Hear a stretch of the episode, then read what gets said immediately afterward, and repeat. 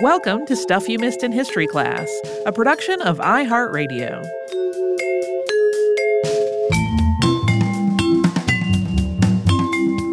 Hello and welcome to the podcast. I'm Holly Fry. And I'm Tracy V. Wilson. Tracy, this is one of those episodes that occurred to me via what I will forever call the Ralph McQuarrie method going forward. Mm-hmm. Meaning that I had started and sputtered out on several other topics. This is not uncommon, where I'll start four different episodes in a given week and then be like, no. Uh, and after wrestling with it and trying to figure out what was wrong with me and what I actually wanted to do for a while, I just went to bed.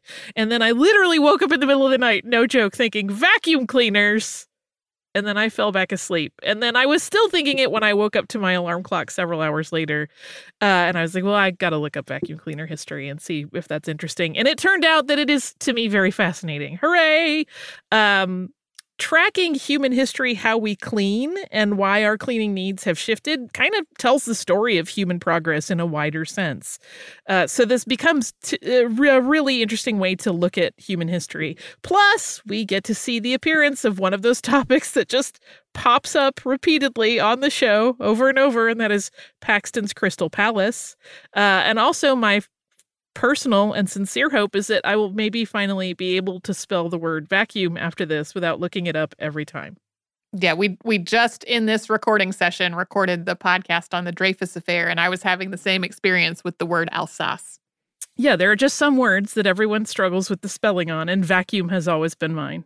So, before there were vacuums, getting floors and draperies and things clean was of course a lot more difficult and also a lot less effective but people have been trying to keep their living areas tidy for millennia, and all of this effort is for good reason. Aside for just looking neater, you've probably heard that household dust is composed of a lot of gunk.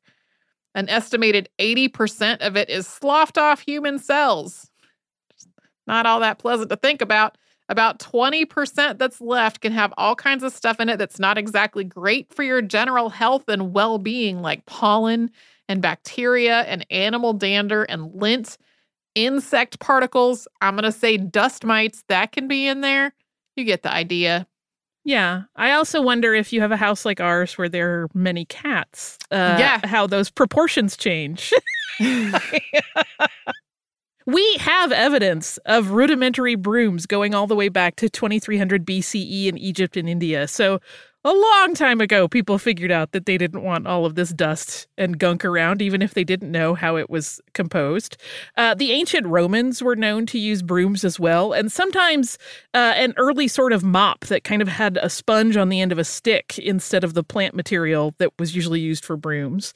Uh, brooms would continue to be used, of course, throughout human history, although it is not until the 18th century that brooms used in the US got a pretty significant upgrade. Before that, brooms were made by tying materials like hay or corn husks to a larger stick that served as a handle. This was functional, was not really amazing uh, in terms of the cleaning ability. The hay or straw or whatever that was used to make the bristles, that would eventually fall out and need to be retied. The story goes that in 1797, a Hadley, Massachusetts farmer named Levi Dickinson got the idea to upgrade the household brooms by using tassel like sorghum, which is a cereal crop that he had growing on his farm, to make the brooms. And this offered such enhanced performance that other households started asking him to make them for him as well. And those became so popular that this grew into a business. So soon, Dickinson was growing more sorghum to meet demand. By 1810, a machine called a foot treadle broom machine had been developed to make better brooms that lasted longer than hand tied ones. And by the 1830s, Levi's company, the C.D. Dickinson and Son Company, was supplying other manufacturers with the equipment to make brooms he had really like had a whole career trajectory over this. And so clearly the cleaning industry had taken off. Yeah, I really feel like I was in a museum somewhere in New England that had one of these foot treadle machines. Probably. I remember the docent talking to me about it and then trying to figure out which museum that was. Um, I I could not. I ran into just roadblocks. Throughout the 19th century, not only did broom manufacture increase, but thanks to the Industrial Revolution, textiles for the home became more available and more financially accessible to a wider range of households. And that meant there were more surfaces to clean. They were surfaces that could easily absorb all of that dust, uh, and then would that would get recirculated into the air through the motion of sweeping. You've probably seen photos or movies Maybe you've done this yourself. People beating the rugs or the draperies with paddles as they hang them outdoors. And that was really the only way to loosen up the dirt and the dust from the fibers. Unfortunately, doing that also caused wear and tear on whatever was being beaten. So you got uh, cleanliness at the expense of damage. To be clear, these kinds of textiles and their cleaning needs have been around for a lot longer than this, but before the Industrial Revolution, they tended to be owned by the sort of people who also had a staff to take care of the cleaning. Yeah. Uh, the the luxurious uh, and sumptuous textiles that were found in fancy homes up to that point, those owners didn't really understand the level of elbow grease that went into keeping them clean and beautiful. Uh, in 1699, the first British patent for a mechanical sweeper was issued to Edmund Hemming of London. This was not a home sweeper, to be clear, it was a street sweeper. But its design was similar to the carpet sweepers that would follow. It had a circular brush that was basically a cylinder with broom bristles on it, and that rotated as the wheels of the horse drawn cart rolled forward, displacing the swept debris behind and to the sides of the mechanism. That's basically how a lot of floor sweepers work. But it wasn't until 1811 that a home use product with a similar design was first patented in Britain. That was James Hume's sweeping machine, which required the user to place the rolling box in position and then turn a hand crank to rotate the wheels, and then they would move it to the next position. This just yeah. sounds very fiddly to me. It sounds arduous. Like you put it down, you crank the wheel to get the brush to do the thing, you pick it up, you do the same thing over. I would give up and just be like, well, I live with a dirty floor. That's what's up. Um, in 1853, another English inventor named James Haddon Young patented his hand sweeping apparatus. This integrated the handle, the brush roller, and the dustpan into one simple machine, and it had a fabric cover. This one is interesting because it lists carpets, floors, and pavements as the surfaces it could sweep in the patent, and that makes it the first home use sweeper that mentioned a carpet. Young invented a sweeper that had a lot of features you would find on a carpet sweeper today, and he really solidified the design with his follow up a year later. In that second iteration, the dustpan was hinged for easy access, and the fabric cover was omitted in favor of a box cover made of wood. So it probably is starting to sound like something you have seen or used before.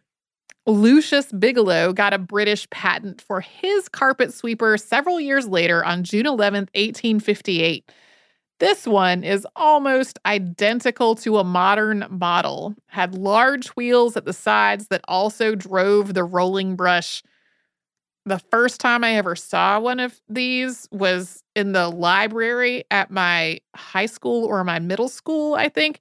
And it was really good for like getting the little paper bits from our three from our like spiral notebooks up off of uh-huh. the library floor. Like that was really the scope of its ability to lift things. Its primary function. also in 1858, Boston resident Hiram Herrick got a patent for a carpet sweeper, and this one looked an awful lot like the British patent for the same device. It is basically identical to Bigelow's sweeper, and it was almost certainly copied since British copyright law did not apply in the US. There were several similar patent applications filed in late 1858 that also almost certainly copied Bigelow's design. One of those, designed by Reuben Shaler of Connecticut, had actually refined the box that contained all of the components into a lower profile form. More than 250 patents for variations on carpet sweepers were issued in the US in the last four decades of the 19th century, although only about one fifth of them were ever actually made, and most of those pretty quickly fell by the wayside. They didn't stay in production. Even Herrick, who had managed to get his into production and seemed to be doing pretty well for himself, found a lot of his high volume orders were canceled as this US Civil War began. In 1860, a man named Daniel Hess in West Union, Iowa, was granted a patent for a carpet sweeper that introduced the use of air. Quote, the nature of my invention consists in drawing fine dust and dirt through the machine by means of a draft of air, forcing the same into water or its equivalent for the purpose of destroying it substantially. This machine needed a bellows to operate. He probably never actually built one. Yeah, he may have built a prototype. He certainly never went into production on it. On June 8, 1869, Ives W. McGaffey of Chicago got a patent for his sweeper design that used a fan in an upright machine called the Whirlwind. It required hand cranking to operate that fan. McGaffey was clear in his goal in his patent. Quote, the accumulation of dust and dirt in dwelling houses is a source of great annoyance to all good housekeepers. To obviate these difficulties is the object of my invention. The whirlwind was expensive $25. This is at the end of the 19th century.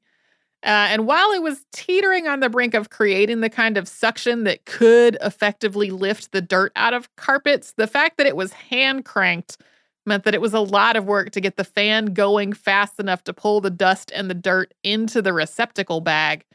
So this whirlwind did not really take off. He's so close, though. Yeah. He's so close. the idea of trying to hand crank a thing or use a bellows while also trying to sweep the sweeper, like that just seems like way too much effort. Yeah. You have to be um like I I envision something like those one man band contraptions where somebody is just super dexterous and can do many things at once. In 1876, two carpet sweepers were brought to the US market that proved very, very popular. The first was manufactured by the Gore and Edgecombe Company of Indiana, and that sweeper, which was called the Lady's Friend, became a very big seller. It was a very simple sweeper, but it had a rubber friction drive that helped the brushes pick up a lot more dirt and dust from carpets. Yeah, um, as I was looking for a picture to accompany this episode, it became clear that the idea that sweepers and vacuums and things might make a good gift for a woman that goes back to the very beginning of their existence, unsurprisingly. Uh, we are about to talk about another sweeper and one that has a name that you'll probably recognize. But before we get to that and how it was innovative, we will take a quick sponsor break.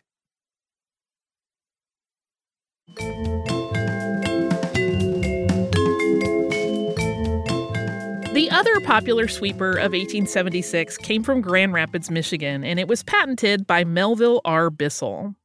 Bissell and his wife Anna were in the crockery business when they started tweaking the design of a sweeper that they used in the shop to make it more effective at managing the dust. And soon, they were manufacturing their own sweepers. The Bissell sweeper moved the reduction gears that moved the brush to the center of the brush. So it was away from the ends where the cogs were on other sweepers. And that meant this Bissell sweeper could get right up to the baseboards and sweep up as much debris as possible. They upgraded that center positioned gear drive to a belt friction drive, and they named that the Bissell Center Bearing Sweeper. And the Bissells had hustle. Like they sold their sweeper from their wagon. They would take it out in the streets and they would be on either side of it, kind of talking to potential customers. And they would demonstrate its effectiveness by using dirt that they picked up from the road to toss onto a rug that they traveled with in the wagon. And then they would show how effective their design was at managing that dirt. And this worked. People were convinced. So the Bissells quickly built up not only direct to consumer sales, but also shipping contracts with retailers. And they had to pretty rapidly expand their manufacturing facilities just to keep up with demand. They also started building luxury models made with beautiful wood finishes and marketing them as holiday gifts, like Tracy referenced right before the break. Uh, it was like, this is a beautiful gift to give your wife. No, thank you. Uh, 13 years into the life of the Bissell Carpet Sweeper Company, Melville died of pneumonia. And at that point, Anna became one of the first women executives in the U.S. because she took control of the company. She grew the company substantially, and she rolled out one of the first employee health benefit packages in the country. And even Queen Victoria approved of Bissell sweepers being used in her residence That's a pretty big endorsement, and it was a huge boon to expanding their international sales. In 1898, a gasoline powered carpet sweeper device was invented by John S. Thurman of St. Louis, Missouri. His patent for it includes the inventor's own endorsement of its efficacy. Quote, I have found by observation of a machine with which I have conducted experiments that the renovator relieves and collects nearly all, if not all, the dust and dirt from the carpet over which it has traveled. So, this still did not have vacuum power the way we would think of it today, but it did use what Thurman referred to as an air blast to do the work. This was a shot of highly compressed air that both served as a force to beat the dust out of the surface and as a blowing mechanism to send the resulting uplifted dirt and dust into a waiting container. In his patent paperwork for the pneumatic carpet renovator, Thurman described it this way quote, The invention may be said to consist briefly in a pneumatic dust extractor designed to be placed over or in close proximity to the carpet, whereby an air blast is projected into and through the carpet, forcing the dust out and into the collector where it's accumulated and is subsequently removed. But while Thurman's invention was pretty effective, it also was not something that the average person could purchase, and it, it wasn't really intended for that. It was intended to be a service vehicle. And we say vehicle because it was the size of a carriage, and you absolutely had to have a horse to pull it. And for $4, you could have Thurman's pneumatic carpet renovator visit your home to give it a deep clean. Yeah, also on my list of no thank you is like anything with an internal combustion engine to be used in my house powered by gasoline. Well, it stayed it would be outside. on the outside, but the and then the hoses ran in. Yes, um, but the description of it as as gas powered at first made me be like, it no, sounds terrifying. It yes. does. so this is where we get to Hubert Cecil Booth Booth saw all the efforts to improve on Thurman's pneumatic cleaner, but also felt like they were missing something. And he believed correctly that suction was the key element that every effort was missing. Bellows had been used on some versions of sweepers over the years. We talked about a couple earlier, and that that sort of pulled in the dirt a little bit, but that was not a very effective method. So a brief and very oversimplified explainer on suction. Uh, it is all about air pressure. So, usually, this is explained when most people are saying, here's how this works. Uh, it's in terms of drinking through a straw, right? When you suck on a straw, you're creating a pressure differential between the top of the straw and the bottom, and your beverage travels from the area of higher pressure at the bottom to the area of lower pressure at the top.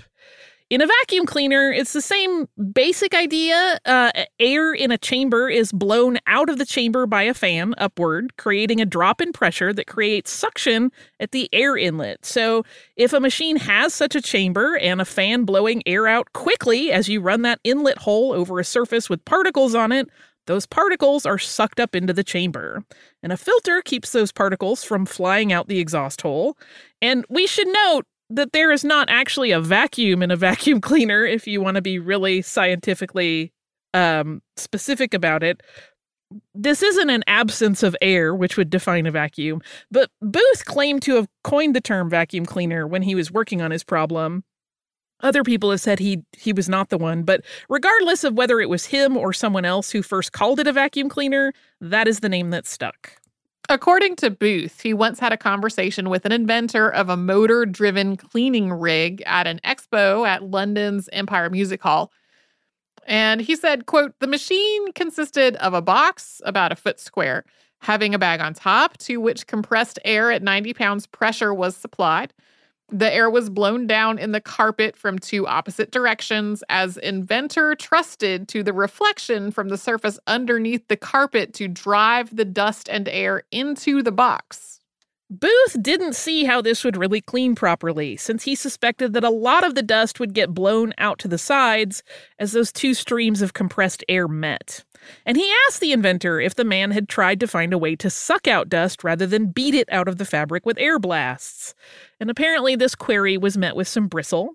Although we only have Booth's side of the story, but according to his account, quote, he became heated, remarking that sucking out dust was impossible as it had been tried over and over without success. He then walked away. That quote and the one describing the mechanism are from an article that Booth wrote in the 1930s, and he doesn't name John Thurman specifically in that writing, but based on records, it appears that that was who he was speaking with and who he consequently irritated. Booth had a background in engineering, and it was a pretty impressive one.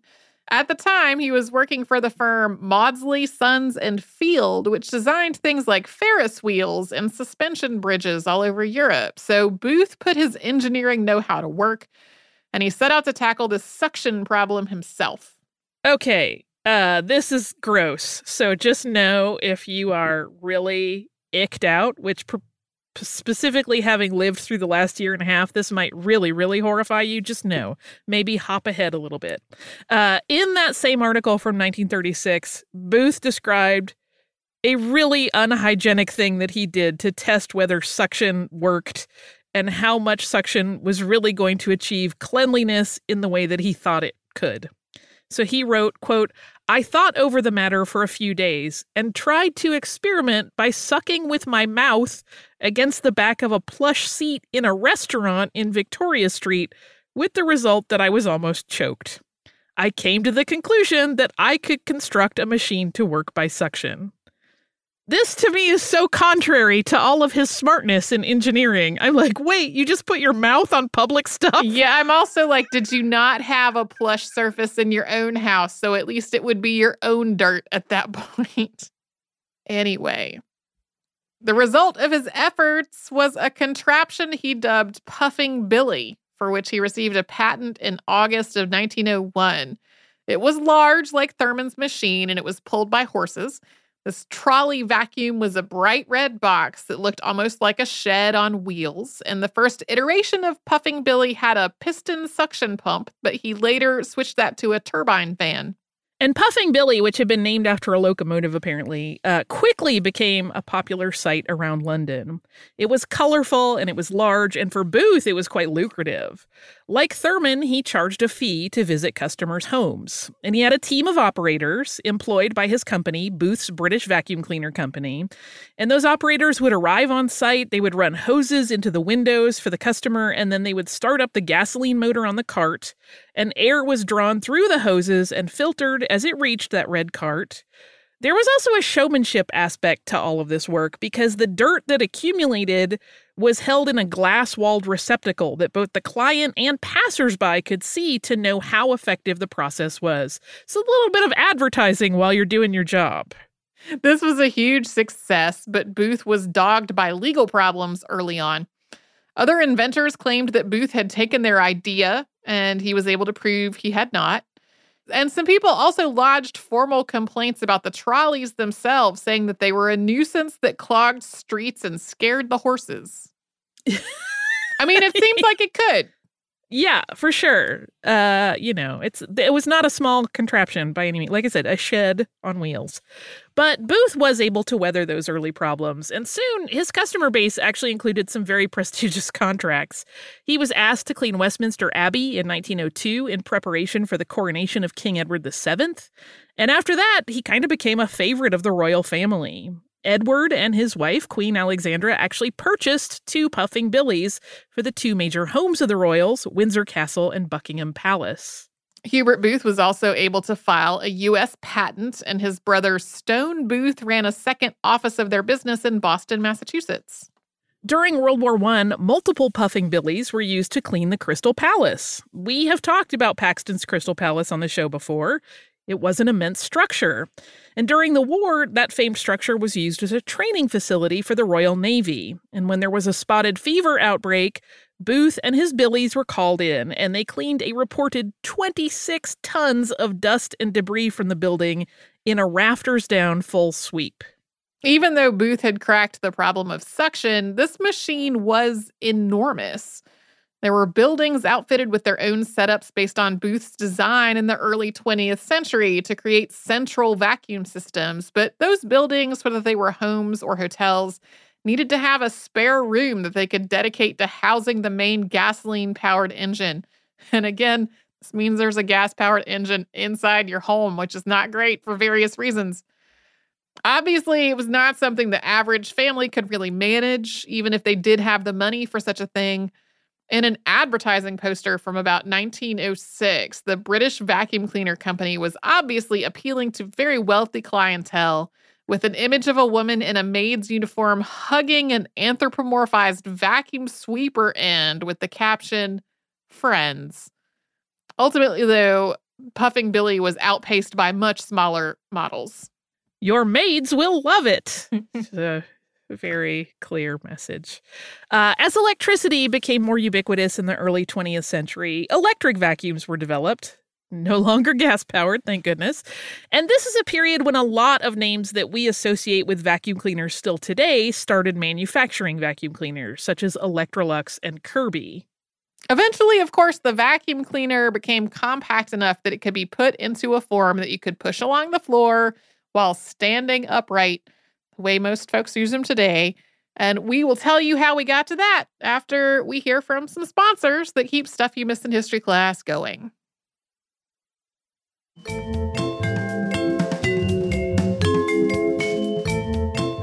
In 1907, the idea of a personal vacuum cleaning device took a huge step forward. That was thanks to a man who had both asthma and a job that involved heavy duty cleaning, which is obviously not a great combination. That man was James Murray Spangler. Spangler was 60 and was working as a night janitor in a Canton, Ohio department store. He got the idea to start tinkering around with existing technologies for vacuum cleaners. He's famously said to have combined a sateen pillowcase, a broom, and an electric motor. And the way this story is often relayed, it kind of sounds like he was just a random guy who was trying to solve a personal problem, but really Spangler was an inventor.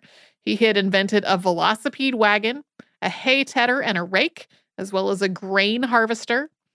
And he took the cleaning job to make ends meet and put together the funds so that he could just keep inventing things. He was supporting his invention habit with this cleaning job. Yeah. And he was initially actually modifying a Bissell carpet sweeper. Uh, he only attached a motor to it initially, which made the work go faster, but he still had problems with his asthma from the dust that it kicked up. And after that, he decided he needed a receptacle for the dust. So then he built a machine from scratch using a wooden soapbox, a motor from an electric fan, and a section of broom handle that he had cut down to size and made into a circular brush by stapling goat hair onto it. And he used the aforementioned pillowcase as the dust bag and attached a broom handle to push it around. And proof of concept was established at this point, so he soon made a second version that had a metal drum instead of a wooden box, and he refined the movement of the brush. Spangler's device sucked up dirt and then it blew it into the attached pillowcase. And just in case you're wondering, sateen is a very tightly woven fabric. So it would have pretty effectively contained most of the particles while also allowing the air to slowly pass through it. This worked really well, and it was compact enough and upright so that a single person could manage it. You didn't need a whole crew of people to come with a cart outside your house. now I'm kind of like, I don't know, that sounds fun too. You still can do that in some ways. Uh, Spangler, buoyed by how well his project had turned out, applied for a patent in the autumn of 1907. And then once he had that patent in hand, he quit his janitor job and he opened his own company, Electric Suction Sweeper. But while Spangler was clever in inventing things, he did not have a head for business. He had investors and ordered motors and set up a production space, but he spent a lot more than his investors had committed. So he took out a loan and then he used his house as collateral. Yeah, these are basically like any rules of business he was like doing the opposite of. This was obviously not the wisest move, and Spangler was soon in a position where he was not only going to lose his business, he was going to lose his house. But the deus ex machina in this story came in the form of his cousin, who had one of his early vacuum cleaners and loved it, and whose last name you will recognize in relation to vacuum cleaners. That cousin was Susan Hoover. William Hoover was Susan's husband, and when his story meets up with Spangler's, the Hoover Company was focused on leather goods specifically horse accessories, it was not exactly a booming business as automobiles were coming into the picture. But William Hoover, unlike his wife's relative, did actually have a head for business. So he bailed Spangler out by purchasing the patent from him, and then Hoover took a very methodical approach to developing a business model around this invention. He and his sons reorganized Spangler's company and assumed both its assets and its debts. And Spangler remained with the company as a salaried employee, and he also got royalties from sales. With Hoover helming a more structured rollout under this new setup, the vacuum cleaner went to market with an army of door to door salesmen ready to demonstrate the machine's cleaning power and ease of use. The Hoover Model O went to market in 1908 at a price of $60. Attachment accessories were an extra package. An ad was placed in the Saturday Evening Post offering free in home demonstrations, and requests for home trials quickly outpaced their production numbers. The Hoover Vacuum Division stepped up to the challenge. Engineers were hired to improve and refine the design for better function, and after having to throttle their advertising, and pull it back a little bit to catch up to interest, ads came back touting the long life of the motors that they had developed and reminding consumers that, quote, dust is full of disease. From there, the home consumer market for vacuum cleaners was established, and soon manufacturers were springing up everywhere, either attempting to patent their own models or licensing the rights to manufacture other people and companies' designs. Here's perhaps the most surprising part of the vacuum cleaner's lifespan as a home use product. It has not really changed very much in a century. Uh, they still all work in basically the same suction principle, but there have, of course, been some innovations, uh, and we'll talk about those. And one of the biggest was the introduction of a vacuum that you could pick up in one hand to deal with small messes. In 1975, Black & Decker applied for a patent for a cordless vacuum. And this was a development that was many years in the making. While Black & Decker had a reputation as an innovator in the 1940s and 50s, over time their mass market appeal had led to a perception that they were making things that were kind of like a budget brand for the home user only. They got fewer and fewer high-end contracts. This then impacted their products for the home market though because the innovation from those professional contracts was driving the technology that would eventually end up in consumer products.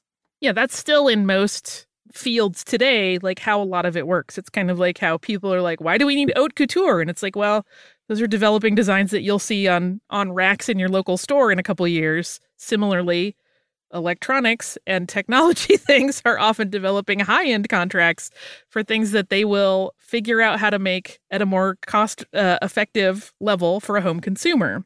And that's exactly what happened here because in the early 1960s, Black & Decker gained a contract with NASA to develop cordless, no torque tools that would be safe for astronauts to use on missions. You have probably seen photos from the Apollo 15 mission of David Scott drilling on the lunar surface, and that tool that he's using was a drill specifically designed for the mission by Black & Decker. That tool was also used on the Apollo 16 and Apollo 17 missions. Through the company's work with NASA, Black & Decker was able to do enough research and development to start designing cordless products for the consumer market. That led to the company's cordless vacuum patent. After the Dustbuster was launched in 1978 and in a home appliance market that was being flooded with competition, that handheld vacuum for dry messes just clicked with consumers. It outperformed all the projected sales numbers. We had one at my house growing up. Uh, because it did so well, another patent was quickly filed to protect the product's design form. Now, of course, there are vacuums that are much smaller for all kinds of specialized tasks like cleaning keyboards and sewing machines. But at the time, this was pretty revolutionary. Oh, I remember literally this being like discussed in my school and people being like, my mom is getting a dustbuster and it being this huge thing. Uh, it was it was the um the acid wash jeans of the cleaning world at the time. In 1991, famously, James Dyson introduced a bagless vacuum cleaner, one that pivoted on a ball rather than having two small wheels on the back end. He had already used the ball as pivot concept on another invention, which he called the ball barrow. Yes, that is a wheelbarrow with a ball where the wheel would normally go. And it was while solving a problem with the painting of his ball barrows that he got the idea for the cyclonic separation that would be central to the design of his new vacuum cleaner. The air filter in his factory was getting clogged with powder particulate from the finishing spray that was used on the ball barrows. So he used a cyclone tower to separate out the powder particles from the air and prevent that buildup on the filters. Cyclonic separation works like this the air is pumped through the top of a cylinder, it's conical at the base. And as the air, which is moving really quickly, rotates through the cylinder, the particles in the air are flung out to the outer wall of the cylinder because they're heavier than the air is. As a consequence, the air down at the base of the cylinder has less particulate in it. So, in a vacuum cleaner, when it passes up through a central tube to the exhaust, it can be filtered. That leaves less debris buildup on the filter than if you had just sucked up the dust and dirt through a typical vacuum cleaner the buildup around the sides of the cylinder can then just be dumped into the trash. Yeah, this was huge at the time. Uh, when James Dyson developed his vacuum cleaner based on this idea, he actually had a really hard time getting it to market. That gets into a whole discussion of like why people did not want to adopt this that were already making uh, vacuum cleaners. The prevailing discussion being around how that uh, selling of vacuum bags was its own whole moneymaker, and nobody wanted to sidestep that. Uh, he had patented it in 1979, but it actually took more than a decade to get it perfected, and even then, no one in the industry was interested. Eventually, he had to introduce his G Force model through the Japanese market. At that point, it was a whopping $1,800. But from that bumpy start, the Dyson vacuum cleaner line has continued and flourished, still without bags, to present day with a range of models available. They're still kind of expensive for a lot of folks, though. Uh, the low end is around $350, depending on where you shop, but certainly far less than that initial price tag. I'm just going to say credit card reward points is how I bought myself. Uh, in 2002, the Roomba debuted, and that ushered in an era of vacuums that will bounce around your home, doing the little maintenance cleaning without a lot of human involvement. The first Roomba was a 13.4 inch diameter disc that was three and a half inches high.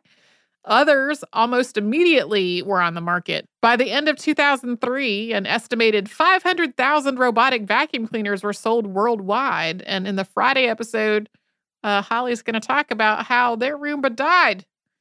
Uh, in 2018, Neato Robotics created a robotic vacuum cleaner that uses LiDAR technology to scan a room and then map out the most efficient pattern for cleaning.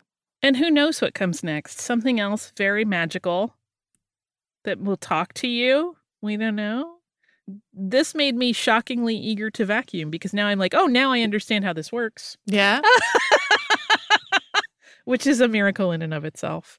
Yeah, I it is really interesting to me. I had not I mean it's obvious in some ways, but I hadn't really thought about how much um you know that availability of textiles really drove this like we got to figure out how to clean it's better. Uh, there was one book that I read that said carpets are either the hero of the story or the villain, depending on your point of view. Sure. Because that's what made everybody suddenly be like, how do we clean these? Yeah. I don't want to pick it up and take it outside every time. It just needs a little maintenance. Uh, and now, almost never. My first apartment was all hardwood floors and had I think like one small area rug next to the bed so that when I got out of the bed, my feet did not hit cold wooden floor and I did not have a vacuum of any sort the whole time I was living there. I think I had like one tiny handheld thing that I used for that little little area rug. It was your inherited dustbuster, probably. It was not. It was a. I got it for Christmas. I think it had a cord, uh, and it had a little. It had a revolving brush, so it was a little more. Gotcha. Involved than a dustbuster was. And now there are rugs that you could just throw in the wash and sidestep yep. needing to vacuum clean them completely. Have one of those too. Us too. Um, which is a whole other thing that I can also talk about on the on Friday's show because I don't like carpeting and rugs. Um, but I do like this listener mail because it's about cooking. Uh, this is from our listener, Greg, who writes Hi, Tracy and Holly. I enjoyed listening to your recent discussion of ancient cookbooks. It reminded me of learning how to cook from my grandmother. Seems there are things that transcend the centuries when it comes to lack of detail in the instructions. Before going off to college many years ago, I sat down with my grandmother to document some old family recipes. She is from the old country, having been born in Greece. One of these recipes was for pastitsio, a Greek dish similar to lasagna, which, by the way, delicious. Uh, among the ingredients was a quart of milk, with her instructions to take a quart of milk and pour it over the mixture, followed by the baking. Making the dish for the first time, it was a disaster. The taste was roughly correct, but the consistency was more like a noodle soup. My roommates were not impressed. It turns out quart of milk was just a description of the container and was not intended to convey any sort of measure of how much to actually use. So, grab the carton of milk and pour in just enough to saturate the mixture is what she actually intended. That corrected, the next attempt came out much better. Future recipes were documented by me watching her actually making the dish, stopping her as needed to measure what she actually used. Keep up the great work, Greg uh, boy, do I know this story and grandmothers. and it's funny because I, um, I mentioned before, like my mom was not into me being in the kitchen or any of us kids because that was like her domain. But like you know, in talking to her or my grandmother, there were never any measures discussed. It was like, oh, you want to put in some cheese there, and you'll do a little bit of this, and it frustrated me to no end. I'm like, we need accuracy in numbers or I'm never going to figure this out. And now I do the same horrible thing when people ask me how to make stuff. I'm like, I don't know. I just I, I threw in a little bit. I don't know. It came out okay. Um I'm just trying to be better about it. Um but that's sometimes the fun as you figure it out. Also, you know, sometimes those accidents can lead you to realizations that help you develop new dishes. So mm-hmm. it's all in good fun. Plus, uh, as I always say, which I learned from my father in law when he retired. He started cooking a lot, and he said, Sometimes I mess up, but I can always eat the evidence, which is a great approach to, to cooking, unless it's abysmal. if you would like to share your cooking disasters or triumphs with us, you can do that by writing us at historypodcast at iheartradio.com. You can also find us on social media as Missed in History. And if you would like to subscribe to the podcast and just haven't gotten to that yet, it's super easy. You can do that on the iHeartRadio app or pretty much anywhere else you listen podcasts.